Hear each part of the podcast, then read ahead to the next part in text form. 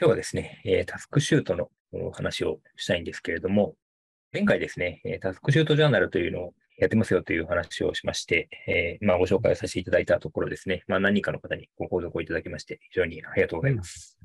ん、はい。で、えー、まあ、ちょうど9月はですね、仕事に取り掛かる問題というテーマで書いてたんですけれども、でまあ、10月はですね、また別のテーマで書こうということで、先週末考えていたんですけれども、うん、えー、実はですね、ちょっと前からあのタスクシュートクラウドというのを使い始めまして、うん、まあ、初めて使うわけじゃないんですけど、まあ、もともと、ね、タスクシュートの話をちょっと改めてしますと、えー、タスクシュートというのはですね、えー、僕が1998年ですね、えー、僕が会社員時代の3年目の時にですね、うん、会社で仕事をするときに自分に合ったタスク管理ツールが欲しいと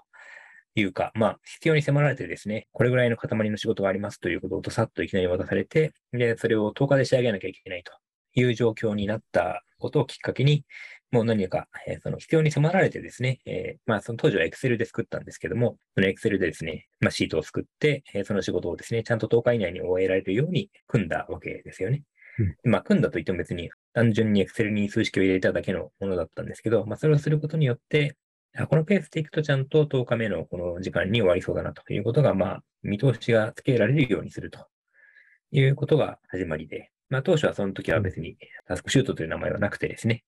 えー、単純に自分用の Excel シートだったんですけど、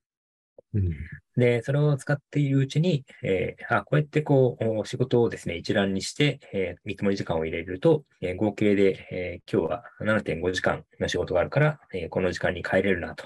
まあ、その全部数式で、その足し算をすればね、えー、現在時刻と、うん、今日の時間を足せば、えー、17時50分に帰れるみたいなところが、まあ、リアルタイムに更新されると。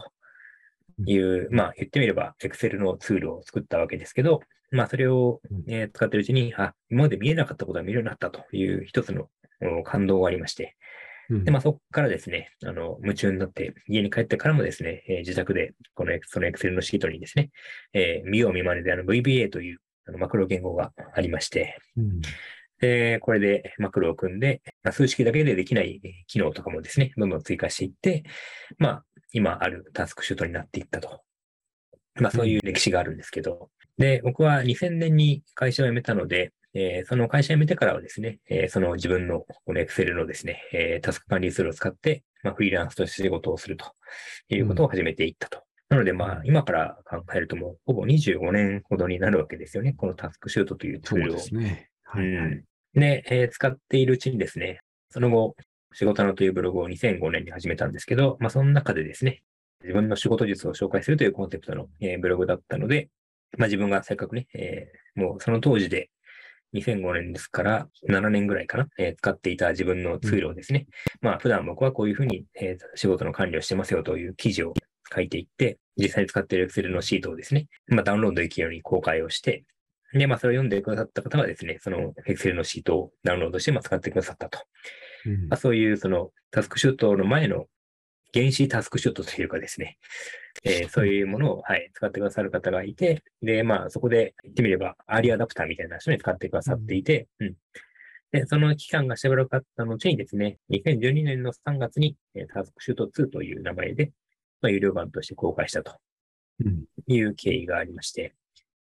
で、えー、まあ、なので、まあ、タスクシュート2というね、初めから2という、えー、番号がついてるわけなんですけど、うん。で、そこからですね、2013年ですね、富さやかさんという方が同じようにタスク手術を使ってくださっていたところをですね、パソコンがなくても使えるようにしたいということで、iPhone 版のアプリを開発してくださいまして、まあそれは佐々木さんがあの関わったんですよね。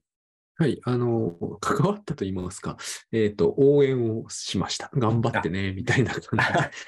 えー、でもテストユーザーというか。僕何もしてません。あ、そうなんですか。そういう意味では、えっ、ー、と、かなり早い段階で、実験的に、僕が一番だったかはわかりませんけれども、あの、実験的に使わせていただいたりはしてました。ほんの短い期間ですね。その後動くようであればということで、うんうん、えー、すぐこう、発表になったという感じではあります。うん、はい。で、僕自身はですね、2013年の8月からそのタスクマをですね、えー、使わせてもらうということで、当時タスクシュート2、PC 版の Excel 版のタスクシュート2と、それからタスクマと両方併用しているという時代があったんですよね。うん、で、えっ、ー、と、まあ、タスクマ使ってくださっている方はご存知の通りですね。まあ、iPhone なので、えー結局そのタスクシュート2の問題点として、パソコンがないところでは記録ができないという難点があったんですけど、タスクマを使えばですね、iPhone を持っていればですね、よりこの行動範囲広いところで記録とかタスク管理ができるということで、うまく併用するとすごく、まあ、資格なしみたいなそういうところになるわけですよね。うんうん。で、えーその後ですね、2016年にはですね、J 松崎さんという人が、当時の課題としては、Excel も iPhone も使ってないぞと。私は Android だけどどうしたらいいんだという人が、えーやっぱりこのカバーできてなかったので、であれば、その Web ブラウザで動くタスクシュートを作ればいいんじゃないかということで、、J さんも Excel 版を使ってくださってたんですよね。で、うん。ただ、彼は Mac なので、まあ、無理やりというか、Mac にあの Windows を載せて、そこで Excel を走らせて、えータスクシュート2を使うとうんえーいう、まあ、当時からそういう方もいたんですけれども、やっぱりですねうん、タスクシュートを使うために Mac にこのパラレルでしたっけ？そういうのあを、のパラレルとかね、フュージョンとかね。はい。ああ、ありましたね、うん。うん。で、そういうのを入れると、まあ、ちょっとやっぱり負担なわけですよね。なので、えー Mac のネイティブというか、まあ、ブラウザで動くようになれば、まあ、そういった負担が減るので、まあ、ブラウザ版があるといいよねということで、まあ、開発をしてくださって、まあ、タスクシュートクラウドというツールとしてリリースされたということで、はい1998年に、えー最初のタスクシュートが出来上がり、出来上がりというのはまあ僕の一人で使ってたものでしたけれども、まあ、その後2012年にタスクシュート2、で2013年にタスクマ、で2016年にタスクシュートクラウドというふうに、えー出来上がってきたというものがありまして、で、僕自身はさっき言った通りですね、タスクマと、それからタスクシュート2を使ってたんですけど、えその後ですね、このクラウドもですね、えー使ってえーみないと、それを使ってくださる方はですね、タスクシュートと思って使うので、僕の目線だとこう、タスクシュート2とそれからタスクマしかないので、タスクシュートクラウドしか使ってない人も当然いるので、そうなった時にイメージが違うというかね、だからタスクシュートクラウドを通してタスクシュートを知るという人もいれば、タスクマを通してえー知るという人もいるので、結局その僕自身がちゃんとどれも使って、あ、こういうふうにタスクシュートっていうのが認識されるんだなということはやっぱ把握しておく必要があるなと。いうこともあり、であとはその人によってですね、えーいろんなその働き方、あるいは生活の仕方の方がいるので、でどういう人にはタスクマが向いていて、どういう人にはクラウドが向いていてとか、そういったことも、まあ当然あのプラットフォームの関係でどうしてもクラウドしか使えないという人もいればですね、iPhone だけどもタスクマである必要はない人もいると思うので、うん。だからそういうところもですね、きちんとこうアドバイスができる必要があるなということで、それぞれを使っているんですけれども、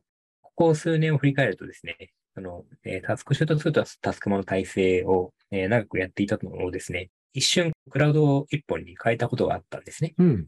それが2019年なんですけど、それはね、2ヶ月ぐらいでちょっと挫折しまして、うん。で、原因は？ですね、そのそれまでタスクマを使っていたもんですから、うん。タスクマでできることの全てがクラウドでできるわけじゃないんですよね。うん。なので、そのタスクまでできていたことがタスクシュートクラウドではなかなかできないということが結構多くて、うん。うん。うんだから、本当はね、ツールなんてものは1個であることが望ましいんですけど、うん。でも、やっぱりこの役割に応じて、あるいは場合に応じて、多くても2つだとは思ってるんですけど、併用するのはね。うん。うん。だから、やっぱり2つがいいのかなということでですね、一旦クラウドをお休みして、えータスクマに戻ったんですけど、その時にですね、はいえー実はタスクマ1本にしたんですよ。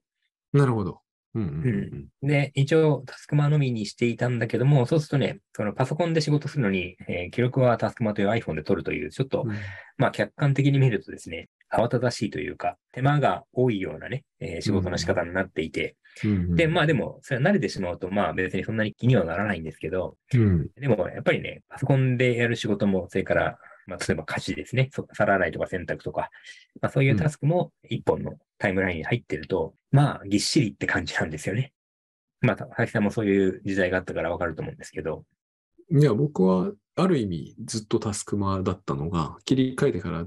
ずっとタスクシュートクラウドなので、ある意味常にぎっしりではあります。ああ、なるほどね。うん。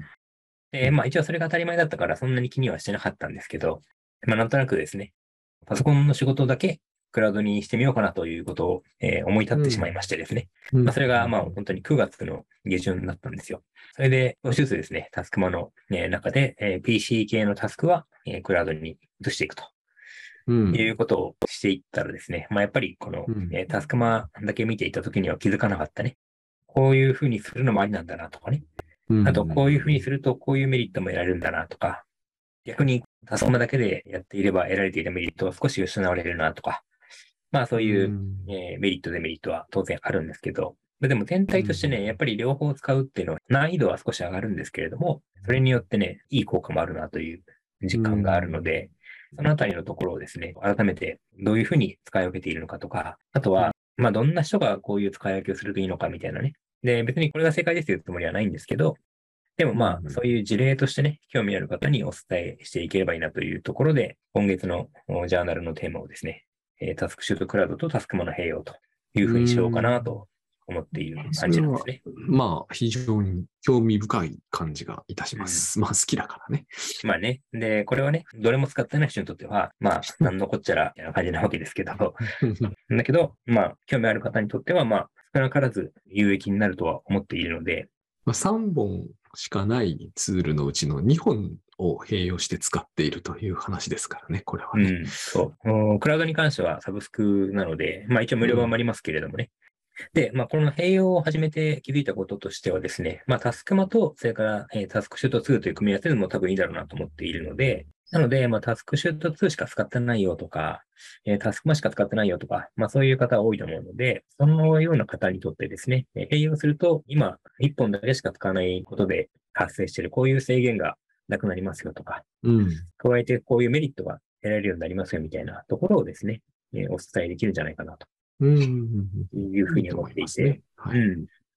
で、まあ、でも、とはいえね、タスクショートなんてものは、はい所詮は道具なので、うん。道具をどう使いこなすかではなくて、まあ、それを使って、えーどんなメリットが得られるかとか、うんいや、どんなストレスが減るかとかね、うん。まあ、そういったところがえー大事かなというふうに思っているので、まあ、開発者でもあるので、ね、ツール風にどうしても目がいってしまうんですよね。職人的なところがあるので。うん。うん。でも、まあ、可能な限りですね、使うことによって、こういうふうな、あいいことがありますよね、と。うん、で、あとは、こういう問題も実は発生しますよね、と。悪いところも、えー特にきちんとですね、伝えていければいいかなというふうに思っています。はい。はい。ということでですね、引き続き、あの、タスクシュートジャーナルの宣伝になってしまうんですけれども、